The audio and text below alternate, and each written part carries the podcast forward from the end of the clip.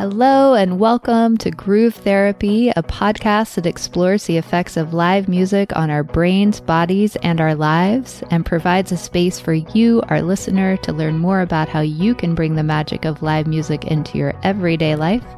My name is Dr. Leah Taylor, and I am joined here with my fabulous co host, Tara Lee Weathers. Hey, hey, hey, everyone. Hello. Hi. We have a very special episode for you all today. We are going to be focusing on Phish and academia, which is a topic that I don't know. I never really thought we'd be talking about. So I'm really excited that we are. I know, and it's so interesting too. You are all in for a treat because I didn't know a lot about it, and now I know so much more, and I'm so excited and inspired, and I learned so many things. Yeah. So if you have ever wished that you could just take the most amazing undergraduate class ever, then you are going to find out how you actually can by our guest, Stephanie Jenkins, Dr. Stephanie Jenkins, I should say. Yes, the doctor of the fish. That's right. Yes, Dr. Stephanie Jenkins is an assistant professor in the School of History, Philosophy, and Religion at Oregon State University. And she has designed and teaches the Philosophy School of Phish, which is a four credit college course that uses Phish as a case study for exploring the philosophy of art and music.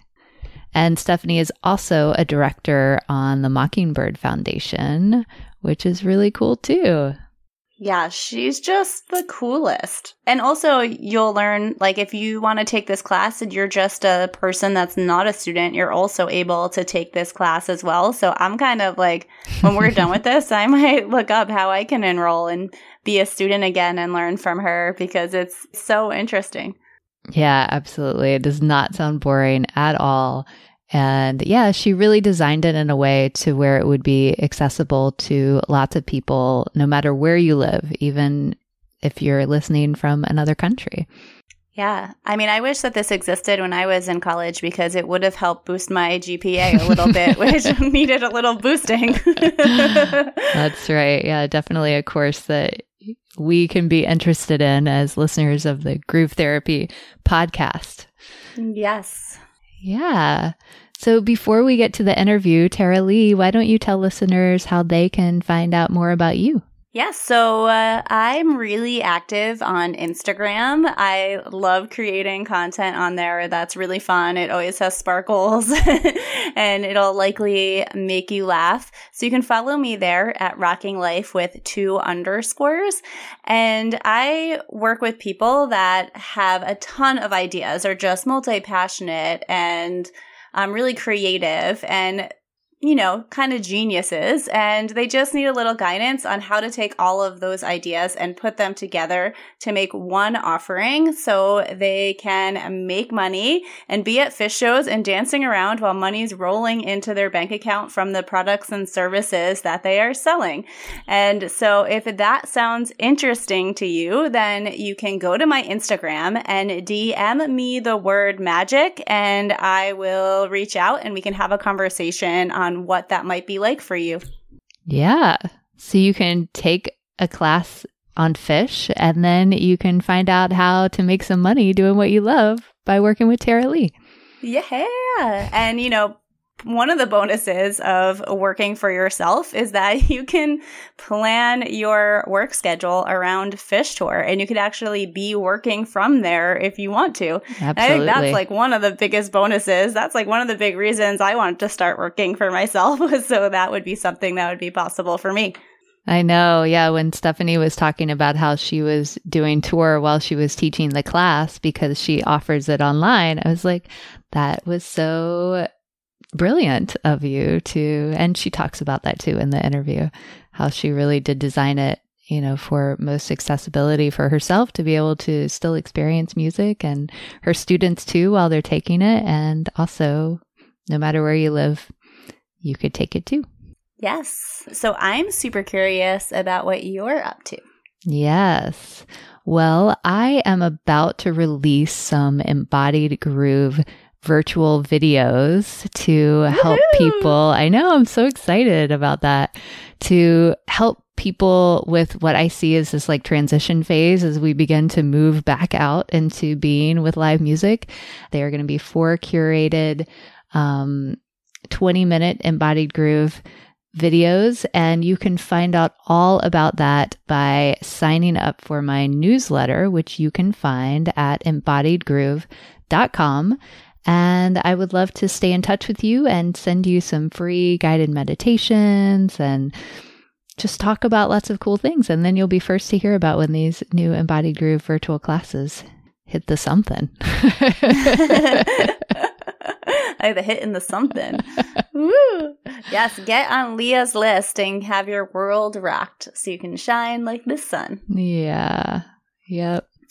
Yay. Well, we are a part of the Osiris Podcast Network, and there are so many other podcasts that are a part of this network that are interesting and inspiring and funny and pretty much anything that you're looking for as a live music fan you can find. So check them out, Osiris Pod. We're so grateful to be a part of this network. They're wonderful and supportive and lovely people and we just want to give you a big shout out for being so amazing. And we would also love to connect with you um, on Facebook. It's the Groove Therapy Podcast community. And we would just love to you to be a part of our community. So check that out and follow us on Instagram, Groove Therapy Podcast.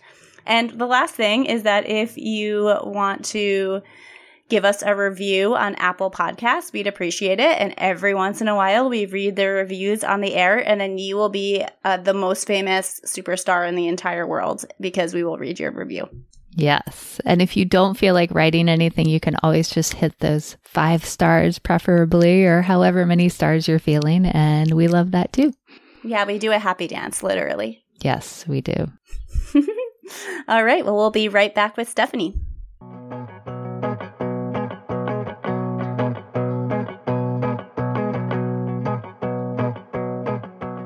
All right. And we are back and we have Stephanie here with us. Stephanie, welcome. I'm so excited to have you here. Thanks for having me. Yeah. Thanks so much for coming. So, our focus for this episode is Phish in academia. And I can't think of a more appropriate person to have here for this topic. So, Thank you. Yeah, you kind of created this field. And so I'd love to hear, first of all, just how you really got started at Oregon State University with the Philosophy School of Phish. Yeah, so like many Phish fans who are also academics, I dreamed for a long time about the Phish and academia projects that I could do, whether it was academic research or a class. For me, the thing that I was scheming about for a long time as a graduate student was having a class about Phish and philosophy. It made a lot of sense to me because philosophy and improvisational music have a lot in common, especially the importance of the experience of uncertainty. Uh, Trey also studied philosophy in college, and there's a number of philosophical themes that come up in the band's performances. So it was something that I wanted to do, but I didn't believe it was actually possible. And the reason for that was that as a student, both as an undergraduate and a, a graduate student, I felt pressure to hide the fan part of my life. Right. That every time I was going off to a concert, it was taking away from my studies. I was being irresponsible. And in order to be taken as a serious academic, I just kind of left that part of my life out. But right before I started my first academic position at Oregon State, I went to the, the Dick's run in 2012. And it was during the light when I just had this epiphany that there were these two versions of me my professional self and then like my concert self that to me felt like the real one and that disjunct was a kind of inauthenticity that i felt was so detrimental to my life that it's almost like it was a matter of survival. And so i vowed that in that moment that i was going to find a way to integrate myself my life into my academic work.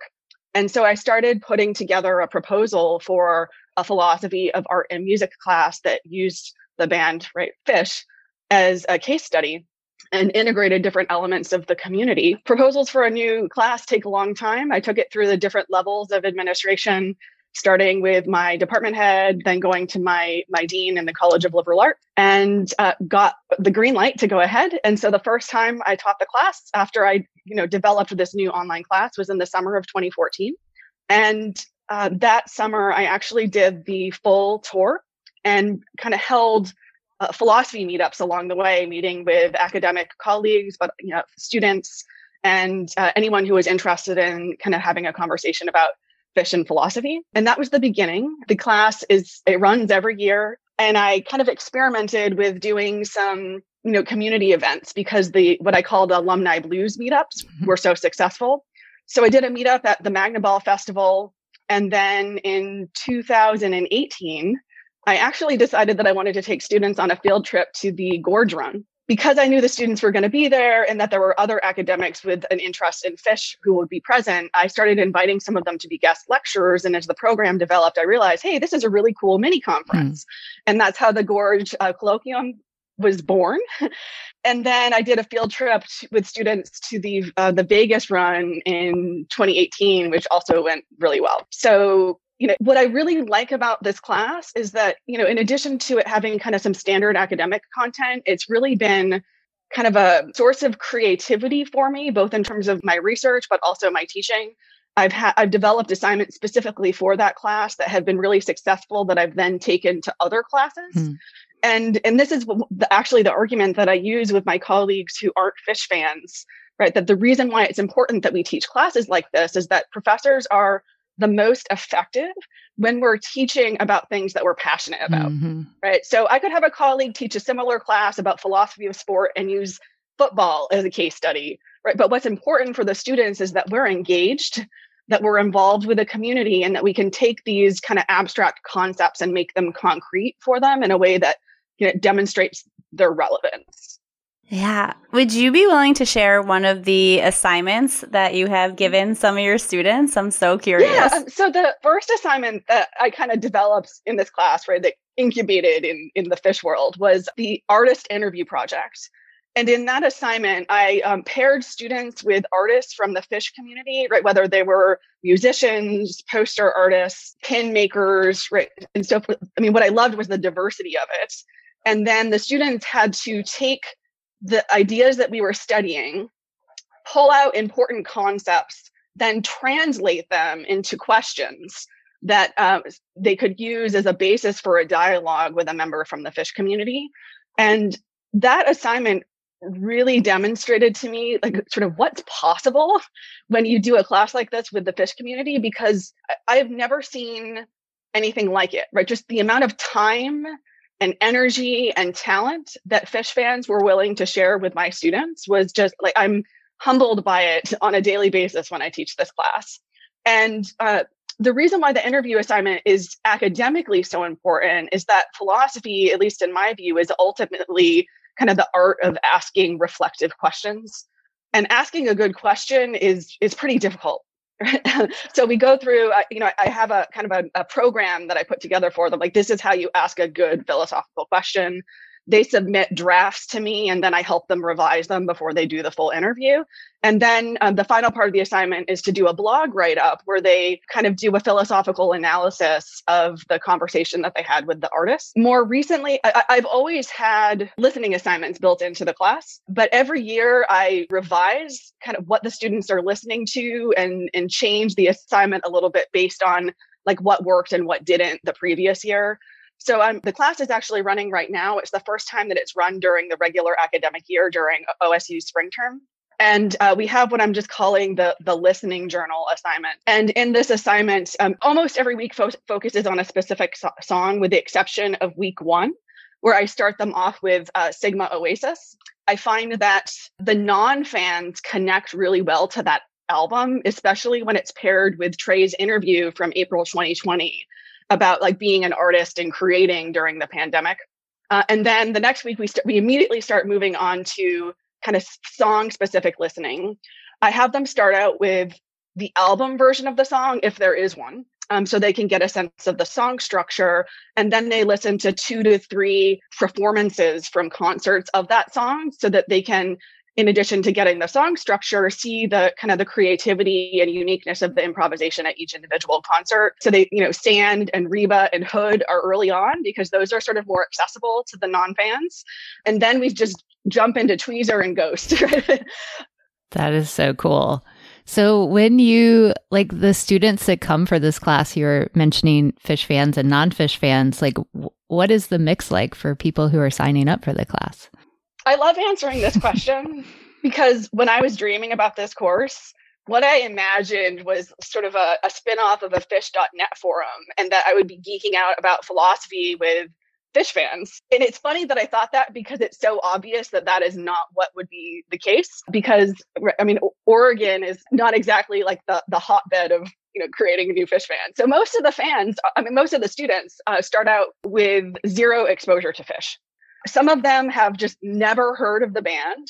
Some of them like know of the band but haven't really listened to it. Uh, but you know they might have an uncle who is a huge Phish fan, so they're at least kind of is in their radar.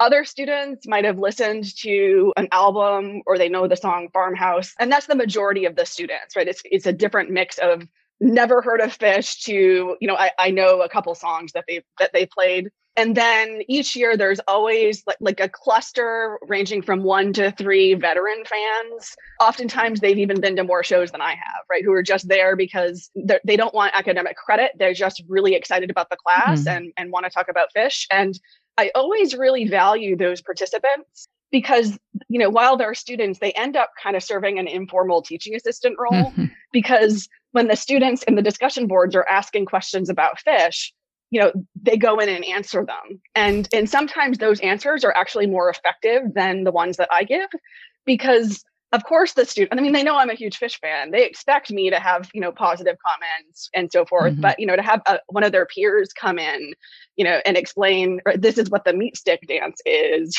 right? or this is my this is my favorite tweezer but here are 15 other ones that i that i i cherish mm-hmm. right? that that really kind of brings the message home do they do you find that a lot of your students end up becoming Phish fans and going to shows from that point on?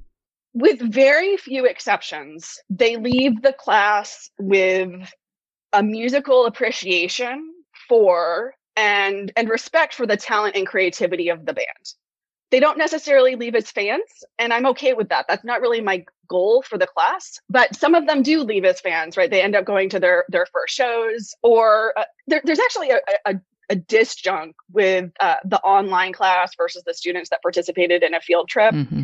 Uh, the class is online for some pretty important reasons. Um, if I were to offer it uh, through OSU's residential course catalog, the course could only be offered in Corvallis, Oregon, in a physical classroom. And what that would mean is that Phish fans who wanted to take the class wouldn't be able to unless mm-hmm. they just happened to live in Oregon.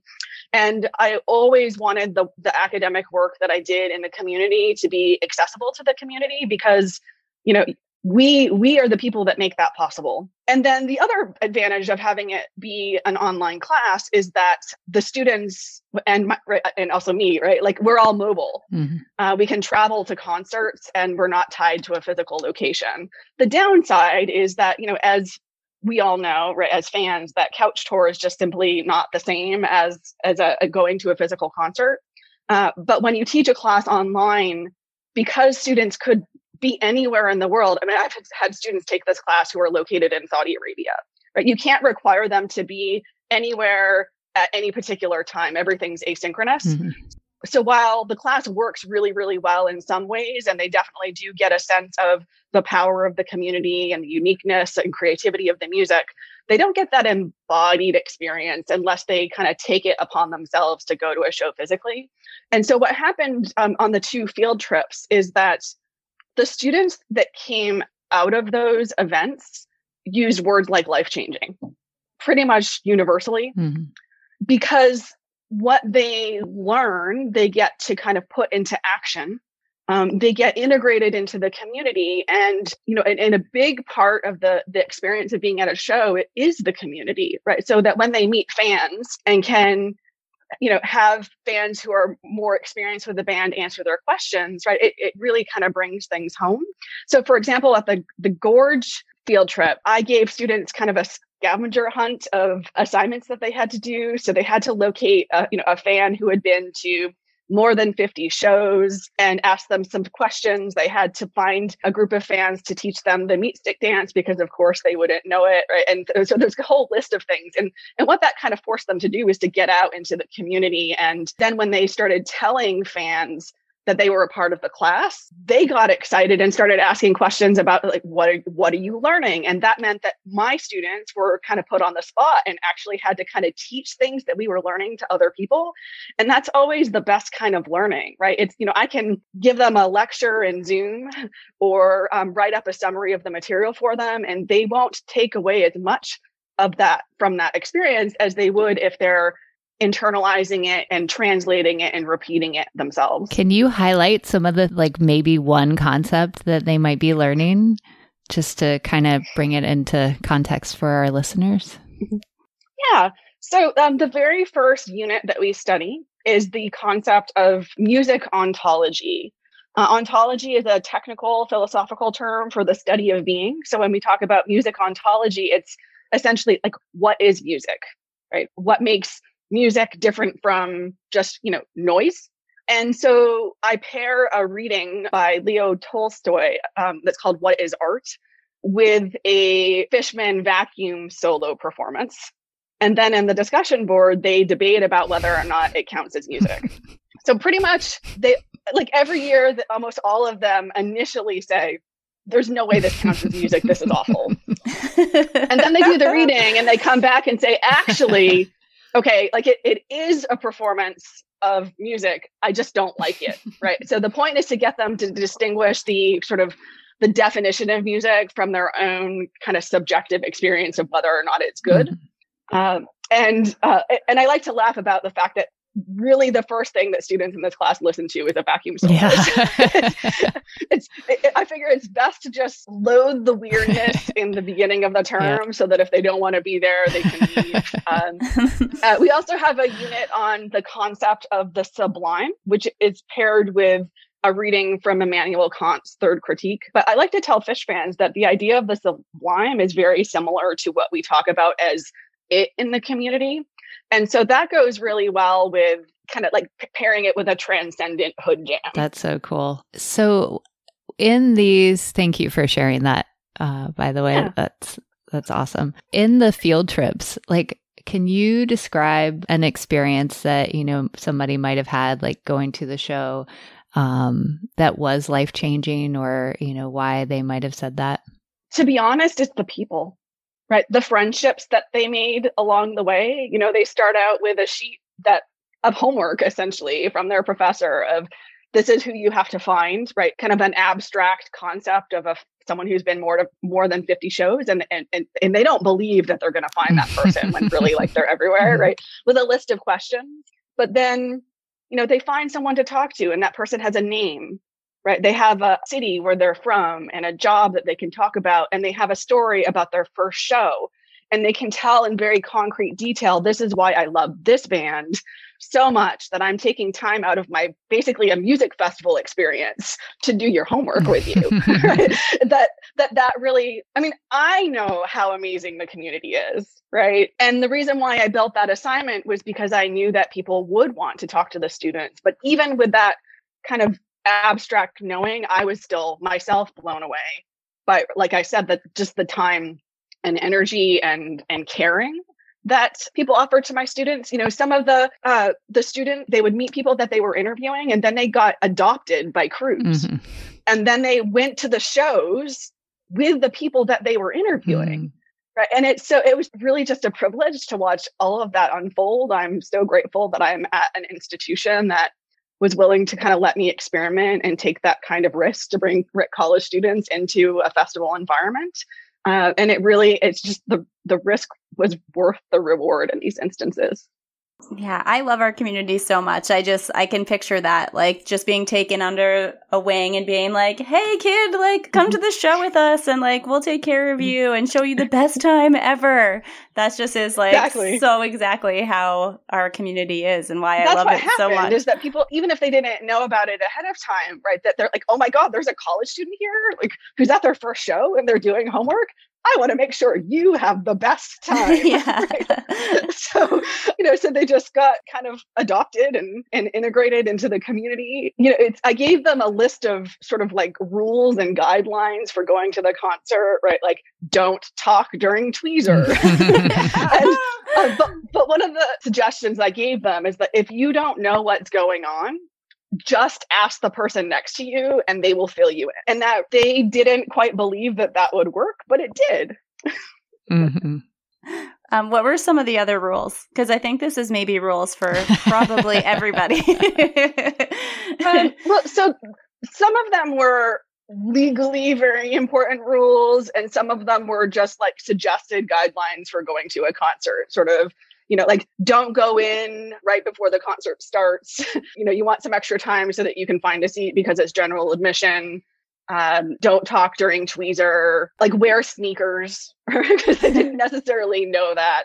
And then, you know, the, the rules uh, were because they are OSU students on a field trip, they are bound by the university's code of conduct and state and federal laws in that environment. And I don't particularly enjoy enforcing things. And but it was important that they kind of knew what we were getting into because you know this was the first time that a field trip like this had happened. And you know we were in the van rolling into uh, the venue. I'm just like raise your hand if you have ever been to a field like a, a field trip to a concert for credit right raise your hand if you have a friend. like, do you know anybody who's done this before? Okay, right. This is something really special. So do not mess this up for everybody else. And and that was sort of where I left it. I am a philosophy professor. I'm not a camp counselor. And they were adults who signed kind of the field trip waiver forms, and we just left it at that. And there were no problems. The worst thing that happened was one of the students lost her cell phone in the middle of the night. So she finds me, and then we had to go to sort of the different sections of, of the camping sites to find it because we were using Apple's Find My Phone feature. And somehow this kind of resulted in a turn of events of us riding around in a golf cart with the local police looking for her cell phone, right? Like in the middle of the night. So it eventually showed up in the morning, and I have some funny golf cart marathon footage. Did you have to um, warn them not to like drink water from a stranger or something? Like, don't let people dose you kind of situation. You know, I didn't put that on the list, but if I have another field trip, I probably will. uh, you know, it, it's better to be safe than sorry. yeah. So you haven't done this again since 2018, huh? Uh, the yeah, field so trip. It was the gorge in the summer, and then in the fall, the Vegas run. Yeah. Is there a reason that you didn't do it the next? I mean, I guess it would just have been 2019. So yeah, in 2019, um, I was thinking about it, but I had dumped so much time and energy into the conference that it just wasn't going to happen.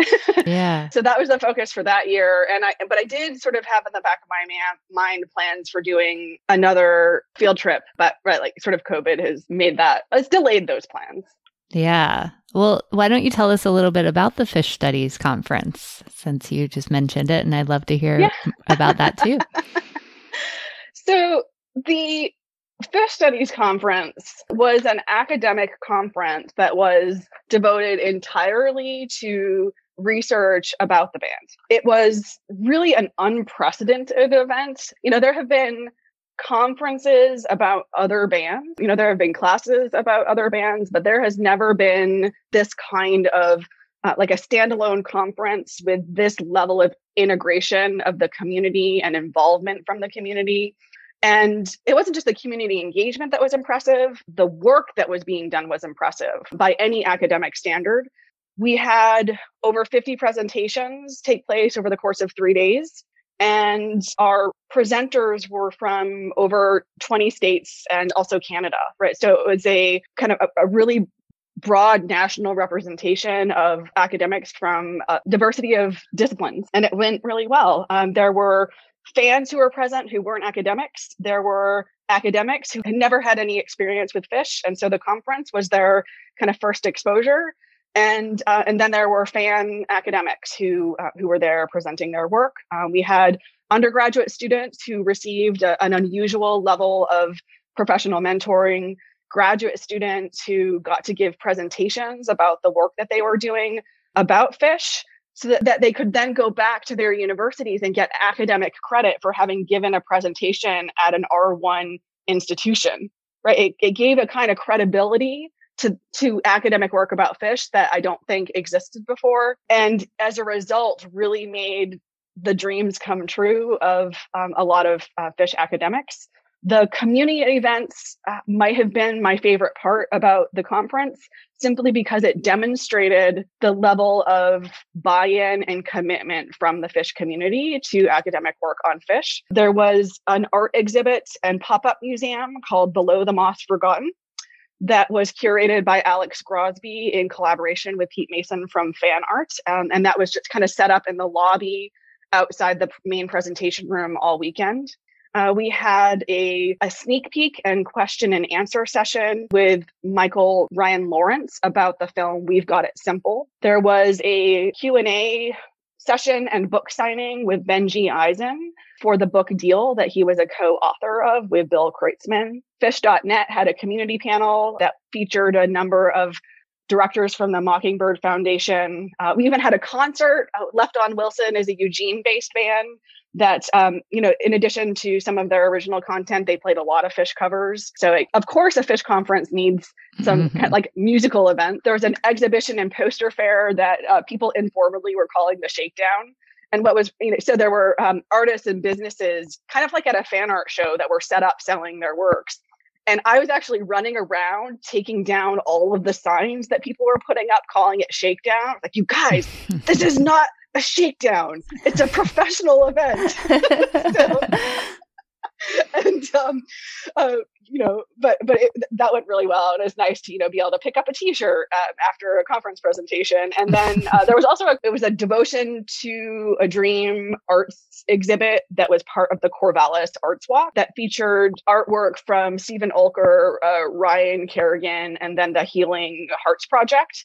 And so that was also that wasn't located on campus. It was in downtown Corvallis as a part of a kind of a regular spring and summer event that the community plans. And so that also kind of introduced people who might not have been familiar with Phish to the band and, and also the fact that the conference was taking place. That's place. awesome. So it was all at Oregon State University on campus. Yeah. Besides that part that you just mm-hmm. mentioned. Mm-hmm. That's so cool. And I love, first of all, I just loved your story at the beginning, like how you had that epiphany during light where it was just yeah. like, I have to merge these two parts of myself. And I like, I just had goosebumps the whole time you were talking about that. And then to know that not only are you doing this for yourself, but now like you're supporting other academics and feeling that they can feel confident in pursuing this research and this work. And I just want to say like how awesome that is. And I had my own experience too with, you know, just researching live music. It wasn't necessarily even,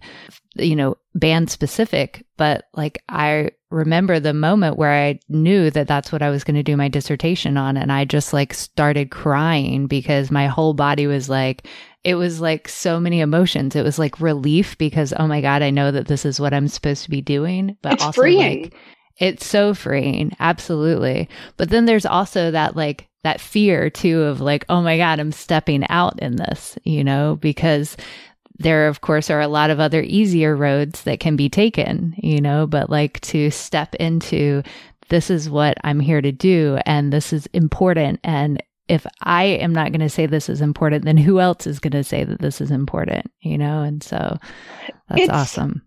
Really incredible how much energy like physically, emotionally, mentally, it takes up to hide part of yourself, right? Especially for us, that part of ourselves that's so important, right? That that Phish is kind of at the core of your mind, body, and spirit, or live music generally, right? It defines who we are. And to be in an environment where you feel like you can't tell other people about this piece of you. It's terrifying because you're worried you're going to get caught. It's uh, physically exhausting because you you know have to be constantly filtering and regulating what you're telling people. When you go to shows you might be worried that like someone's going to take a picture of you or a colleague's going to be there and you'll get outed somehow. It's just an awful lot of worrying. And so kind of outing myself as a fan as we were as you were describing leah like it just had this kind of liberating sort of experience of a, of a weight being lifted off my shoulders. But it did also come with the fear because there was this moment, like, especially after getting so far into the conference planning and the announcement, in which, like, this cannot be rolled back. It's really happening. And I sort of, oh my God, what have I done? and like, and then just running through my mind of all the things that could potentially go wrong by like you know kind of holding an event like this on on a university campus when all of this is happening not just before I went up for tenure, it was the very year that mm. my application was being processed. Like, so, you know, alongside conference planning, I'm putting together my tenure proposal. And it, I realized that I kind of just jumped off a cliff. you know, but to quote the lyric, if you want to fly, let go. I mean, it, that's what happens. I really believe that when you when you're yourself, when you follow your passions, and when you do it with other people who share those passions, it will find a way. And I, I kind of came to terms with it that if I'm going to stay in academia, if I'm going to get tenure, it's going to be on my own terms, not on someone else's. And thank Icculus, it all worked out. yes, I love everything about this, obviously. This is like a lot of what I stand for as well. And Phish and just live music in general was like one of the first experiences that I had where I like allowed myself to be who I truly was. And then I had the same thing where it was like, real life Tara versus show Tara. And I was like, how do I like bring these people together because they're the same person? And I slowly started outing myself and wearing more sparkles every day. And like little by little, all of a sudden I was like dancing down the street all the time, head to toe in sparkles with a feather headpiece on like a Tuesday. um, because that's who I am at a show and that's who I am in regular life. I love too. it. No, I so respect the work that you do and you as well, Leah, because it it's not just transformative for yourself when you when you follow your passion, right? When you find ways to integrate your show self and your regular world self and you do it publicly, it gives other people permission to do the same. Right. And not just permission, it's also, I mean, Tara Lee, one of the things that it's also cool about what you're what I see you doing on your Instagram is uh, like giving people homework assignments right and you, you, do you do both do this in the podcast too in the, the mm-hmm. episodes mm. that i listen to kind of getting ready for this interview right it's and just little pieces of that bit by bit it's transformative of our worlds yeah, I love giving people homework. I don't know what I don't know why. I was never like good at homework in school, so I don't know what that's about, but I love it. So I'm glad that Yeah, it's, it's a teacher part that. of you inside. Yeah. And I remember that yeah. light that you're talking about. I was there and I remember having a transformative experience during it. It was like the portal was open and I was like communicating with other dimensions and actually got a lot of ideas and things that are in to practice now. So I think there was something there because that happened to you and that happened to me. And I know that that happened to countless other people that were mm-hmm. at that show too. I bet if you threw that out to social media, that you would find that a lot of people had epiphanies during that.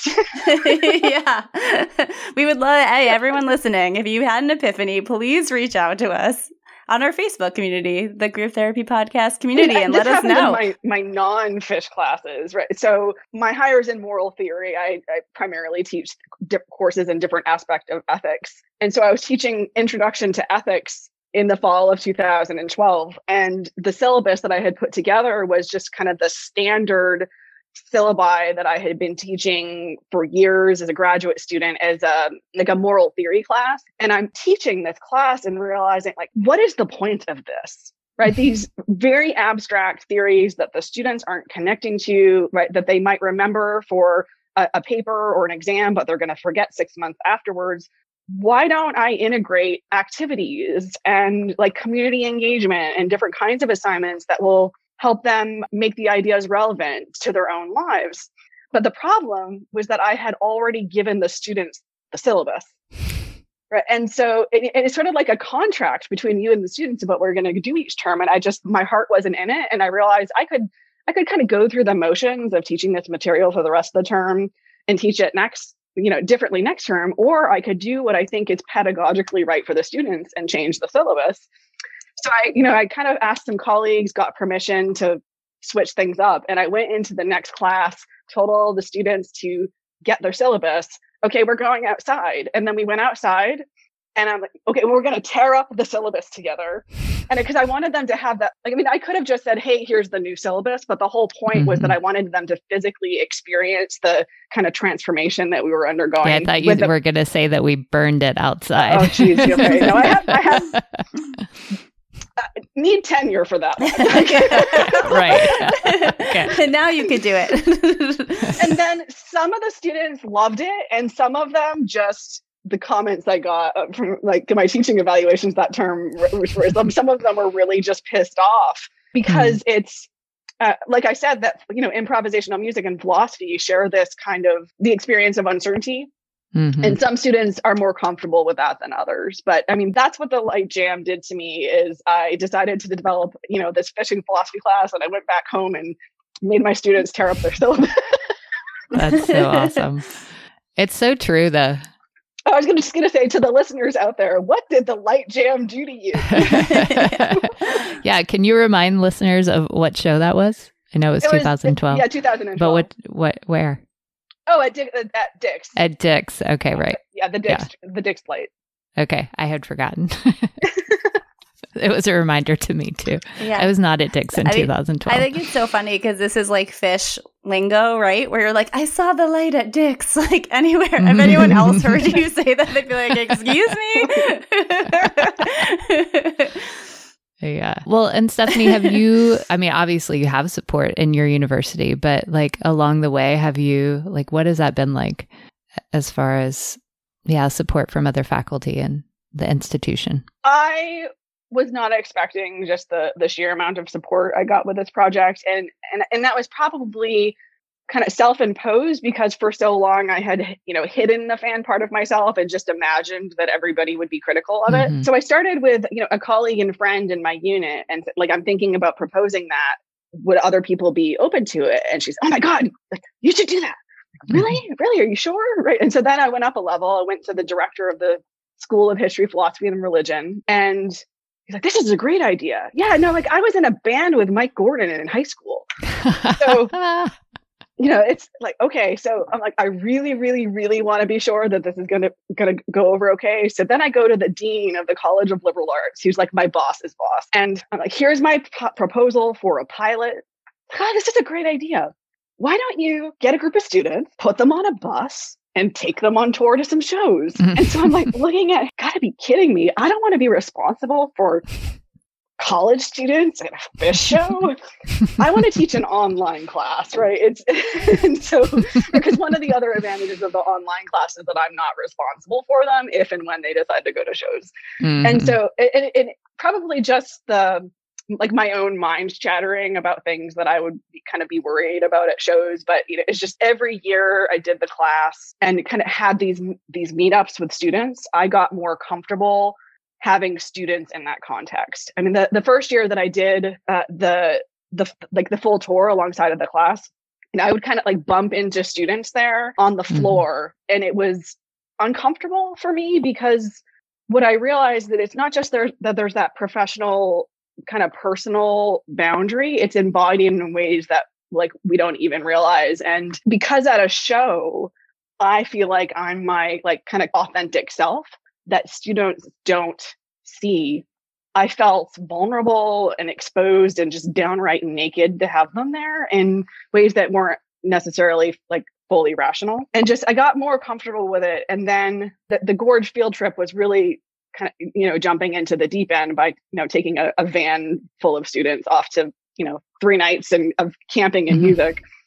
And i had i had conversations with the risk management office about how to like navigate boundaries and what you know they said well camp separately from the students and then just have a schedule so it's clear of what like when's class time and when they're on their own time and so i initially wasn't planning on going to the shows physically with the students um, but just in the mixing of crews and um, you know, finding spots on the floor, it actually sort of ended up happening that I was on the floor with a group of students. And the thing that's this is also tr- probably true for a lot of people, but there are some Phish songs that I cannot listen to without, I mean, like it's not just crying, it's just like this very visceral bawling um, I don't even remember what show it is, but I'm on the floor, like completely blissed out with my hands up and dancing and crying like a baby. And there are students there. I'm like, oh my God, this is so embarrassing.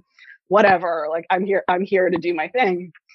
And then after the show, one of the students comes up to me and she says, Dr. Jenkins, is it okay if I say something that might be a little uncomfortable? Yeah, like whatever, right? You know, you can you can ask me anything. And she just said, it was so amazing to see you blissed out to Phish Right. And, and then in that moment, I realized like the thing that I thought I wasn't supposed to do, which is to cry in front of students because I'm so happy about how beautiful the music is, is exactly the very thing that should be happening. Right. And that when they said that the field trips were life changing, right, part of it is that they get to see that their professors are people who have passions, like who do things like go to concerts and that they just like, right, just have that pure, authentic, unadulterated love for this changes their understanding of what's possible in the world. And and in some ways that's so simple. It's like really all I had to do was go to a show with some students and then they realized that their career path could be different. But it's it's more than that, right? It's actually it, there's so many kind of steps and mental obstacles that I had to jump through to get to that point. And it's why I just that and I mean, similar things happened in Vegas and I really would like to kind of do the field trip again because I like to teach the classes that I wish I could have had when I was a college student. mm-hmm. Yeah, I you're teaching the kind of class that I wish that I took when I was a college student or that was av- available. yeah, well, and why don't you tell people who are now like I want to sign up for these classes, like how they might be able to do that?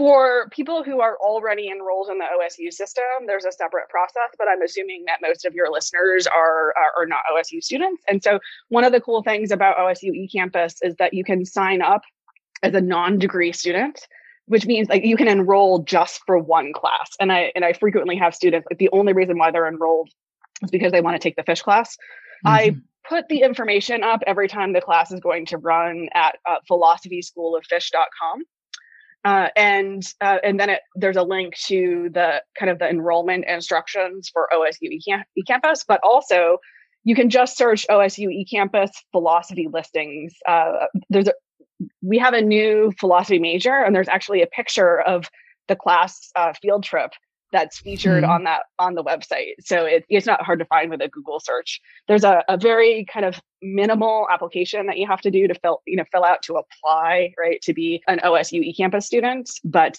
and, and of course, if anybody wants to take the class and has questions about the process, you can just email me and I can can answer any questions that you have.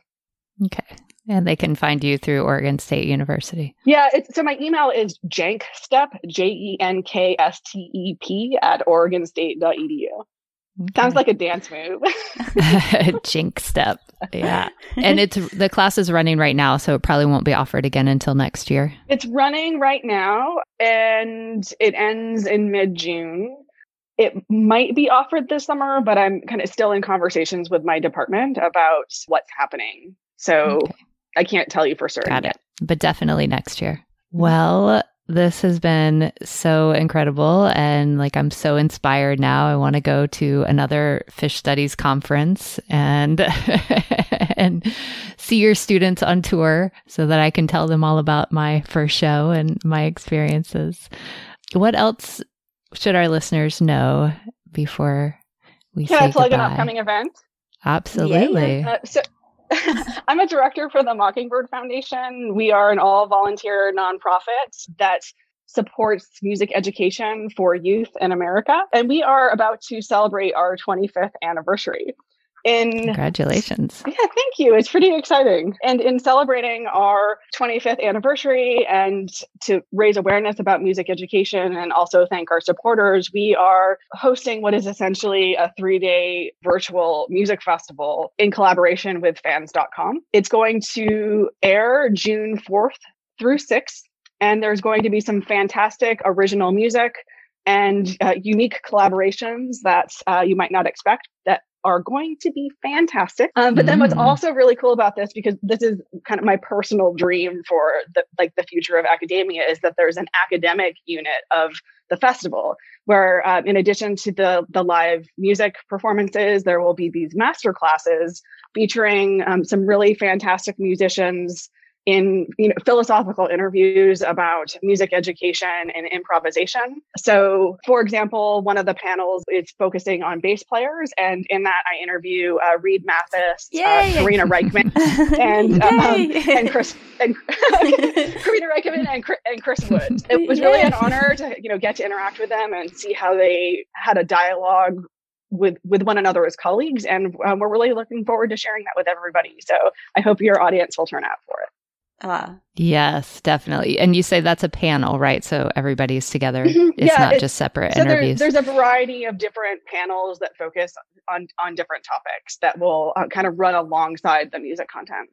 Okay. Yeah, I was just making sure they're all they're like communicating with each other about that topic. Yeah, exactly. Yeah, awesome. So that cool. will be fascinating. Those three are yeah. like my some of my favorite bassists that have ever existed in the entire world. Me too, which is why it's uh, you know, like I said, it's so amazing. Um, but I can tell you all our Reed Mathis fan club meeting after we you know stop recording. yes. totally. Yeah, his episode definitely. I mean, they're all amazing. But if you haven't listened to the Reed Mathis Groove Therapy episode part one and part two, you definitely need to do so as soon as you finish listening to this episode. Yeah, well, actually, I, I was I was thinking about him when you were talking, Stephanie, about the light experience that you had at Dick's because Reed was talking about how we like if we feel safe with the people around us and we trust the musicians to take us to this place when they're improvising in this way, we're able to like kind of open all the portals and allow ourselves to go to that place where you can be healed or whatever. It's like that you know that place that magical place and you're able to to get there. And so he talked about that how it's like once you feel safe in your surroundings and you trust the band and all those things you're allowed to experience that. So i think that's why during light we all like because we were all I was I was trusted all the people around me. I trusted the band to take me there, and then I was there, and that's that's probably why that happened to you. And Reed explained it so beautifully. He really did. Uh, podcast. you know, one of the things I love about Reed is that he is such a philosopher. Yeah, like to hear mm-hmm. him, it's not just that he's a fantastic bass player, but that he can, you know, so succinctly and articulately explain the craft right and the you know the importance of live music and um, right, the relationship between the band the different players amongst themselves but then also with the audience is um, uh, really thought provoking. Yeah, he did a much better job of explaining that than I just did. he's so like he's just so articulate, like you said. I can't even articulate. I did it. All right. Well, anything else before we say goodbye? Thank you. I mean, it really was such a delight to talk about this these topics with you. These are things that I love, and I'm always happy to you know talk to anybody about them. But I really admire both of you as just you know like like I said before we started recording, uh, badass women in the Phish community. You know, just like thank you. Hmm. Yeah. Well, thank you. I mean, yeah. Yeah, this was amazing. I'm like, I'm so excited to re listen to this podcast when it comes out into the world because I feel like there was so much there that I wanted to like grasp onto and remember forever and ever. You're so interesting and cool. Oh, yeah, definitely. I look forward to many more conversations to come. Deal. Yes. All right. Well, for now, thank you so much, Stephanie, and we will be right back. Bye. And we're back. So that was interesting, right? So interesting. I loved that conversation so much. I learned so much, and it just like felt parallel to some of my experiences. And yeah, it was inspiring and exciting. Yeah, I totally agree. I'm like, really interested in the possibility of taking that class myself and being a student again, putting on that hat and seeing what happens. Yeah, it sounds so interesting. And I mean, Phish fans are so passionate. And like, you know, it does not surprise me at all that the students were able to easily find somebody that was willing to take them under their wing and to tell them all about their experiences. And even like the veterans in the class that would come on the the message board or the whatever they call it, you know, their class online forum and would, you know, just answer questions because people who love Phish love to talk about Phish. Yeah. And we hold like people that are like these fans, you know, we hold the band, it's like so special to us and it's so sacred. And I also feel like the community is just as important and just as as sacred to the experience as well. Mm-hmm. And Mm-hmm. That this is like everything she was talking about with her students and going to the show is just a testament of how amazing we all are as fans of this band Phish. Yeah, I thought that was really interesting that like their life changing experience really, it wasn't necessarily about the music at all. It was about the community that, of course, comes out of the music. But, you know, it, it is so much more than like just the present live experience. Like there's so much more that encompasses that that can have a profound effect on people. Yeah. And it, so it's like, you know, music is a vibration and like a vibration is really, we either like that vibration or we don't like that vibration, which is mm-hmm. why people like different kinds of music. So all the people mm-hmm. that like Phish really love that vibration of music. So we all have something yeah. in common and speak this unspoken language. And mm-hmm. so even if the people that were the students maybe didn't like jive with the music so much. They jived with the people that it attracted. And then maybe one day mm-hmm. we'll win them over. Because, I mean, if they like us, they'll eventually like the music, I think. yeah, totally. Did you know? So, I would love to talk about another woman who is bringing the music that we love into academia, and her name is Dr. Rebecca Adams. She is at UNC Greensboro, and many years ago, I think back in the 1990s, she actually led some students on Grateful Dead tour. So she's a professor of sociology and she's done a lot of research on sociology and the Grateful Dead but she also wrote an article entitled Stigma and the Inappropriately Stereotyped The Deadhead Professional, which I think relates very well to what we were speaking about earlier with what Dr. Jenkins went through as she was at, you know, her the concert at Dick's and having that experience during Light about realizing how important it was to merge her two selves into one and really show up as herself in academia and to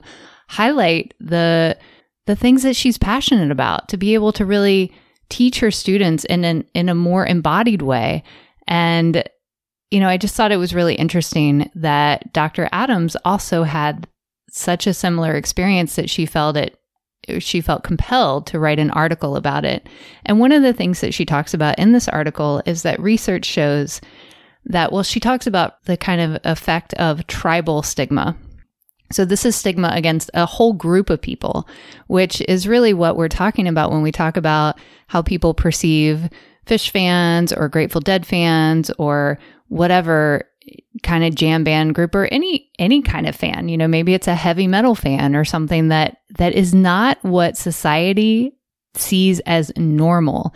And that's really the thing. It's it's about other people in society thinking that you know we don't appear as we should be because here we are as adults, and oh my gosh, God forbid, we're going off multiple weekends in a row, or even during the middle of the week when we're supposed to be working to go have fun at these concerts. And why on earth would anybody, mature adult, choose to do that? But the thing is, is that we know why we are doing that because it fills us so much and we receive so many benefits from going out and being with this music that we love so much, for so many of us, it's a spiritual experience. It's an opportunity to really connect deeply with ourselves, with others, to release, to refresh, all of the millions of ways that we've talked about throughout all of these episodes of Groove Therapy about why this is so important.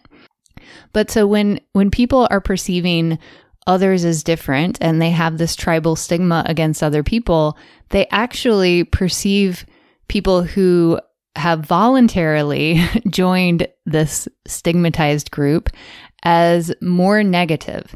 So if someone is forced into doing something with a group, then a person from the outside can look at them and say, well, it's not their fault because they were forced into it.